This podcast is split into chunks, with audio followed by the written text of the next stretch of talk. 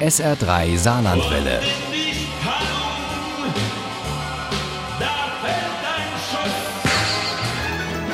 Der Krimi-Tipp. Heute Abend wird's very British hier im SR3 Krimi-Tipp. Wir widmen ihn einer Frau, die über Jahrzehnte die Krimi-Welt mit ihren historischen Romanen begeistert hat. Anne Perry. Sie war eine begnadete Autorin, die selbst einen ganz dunklen Fleck in ihrer Vergangenheit hatte. Wie am Donnerstag bekannt wurde, ist Anne Perry an Ostern im Alter von 84 Jahren gestorben. Uli Wagner blickt zurück auf ihr Leben und ihre Krimis. Anne Perry war in vielfachem Sinn eine ganz außergewöhnliche Schriftstellerin und eine sehr produktive obendrein.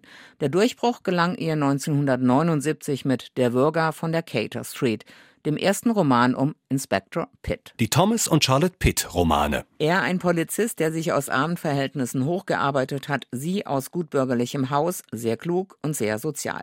Geschickt webt Anne Perry ihre Kriminalromane ein in eine Art Sittenbild aus dem London Ende des 19. Jahrhunderts zwischen feiner Gesellschaft und Armenhaus. 1990 startete sie mit Das Gesicht des Fremden eine zweite Krimireihe. Die Reihe um William Monk und Hester Latterly. In deren Mittelpunkt der ehemalige Polizist William Monk, der aus Ärger über die unzureichende Ausstattung der Sicherheitskräfte und den Dünkel dort den Dienst quittiert und Privatermittler wird. Auch er hat eine starke Frau an seiner Seite, Hester Latterly.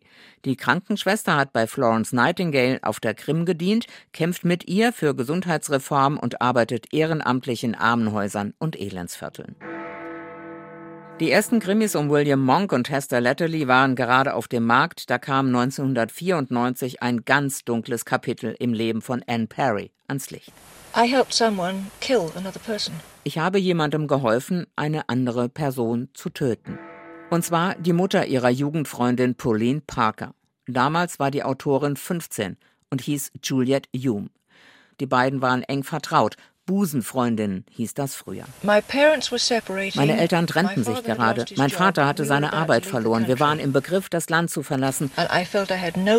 Und ich hatte das Gefühl, dass ich keine Zeit hatte, eine bessere Lösung zu finden. Sie sagte mir, dass sie sich das Leben nehmen würde, wenn ich sie verlasse. Und ich glaubte ihr. So erzählte es Anne Perry rund 50 Jahre später ihrem Schriftstellerkollegen Ian Ranking in dessen Fernsehreihe Ian Rankings Evil Thoughts, also Ian Rankings böse Gedanken. Das Leben mit dem Mord. Weil sie erst 15 war, entging sie der Todesstrafe. Im Gerichtsverfahren musste sie schweigen, weil sie noch minderjährig war. Sie kam für fünfeinhalb Jahre ins Gefängnis. Von der Kriminellen zur Krimi-Autorin. 1959 kam Julia Hume zurück nach London, nahm den Namen ihres Stiefvaters an und hieß fortan ganz offiziell Anne Perry.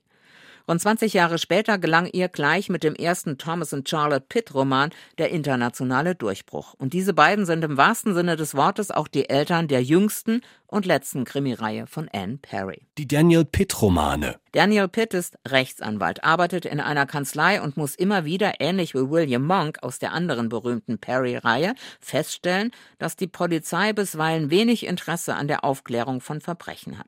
So ist es auch in Der Rächer von Mile End. Daniel Pitt wird in eine Ecke Londons gerufen, die man besser meidet. Er soll dort eine Leiche identifizieren, die Polizei hat offenbar wenig Interesse an der Aufklärung des Verbrechens. So zumindest kommt es Daniel Pitt vor. Und so beschließt der junge Anwalt, auf eigene Faust zu ermitteln. Und dann wird seine Mutter Charlotte entführt.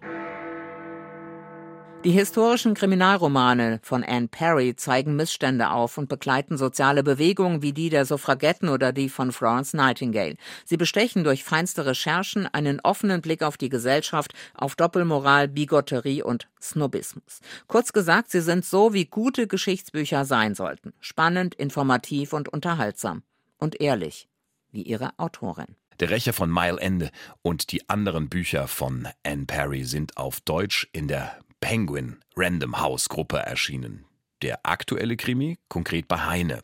Das Taschenbuch hat 416 Seiten und kostet 11 Euro.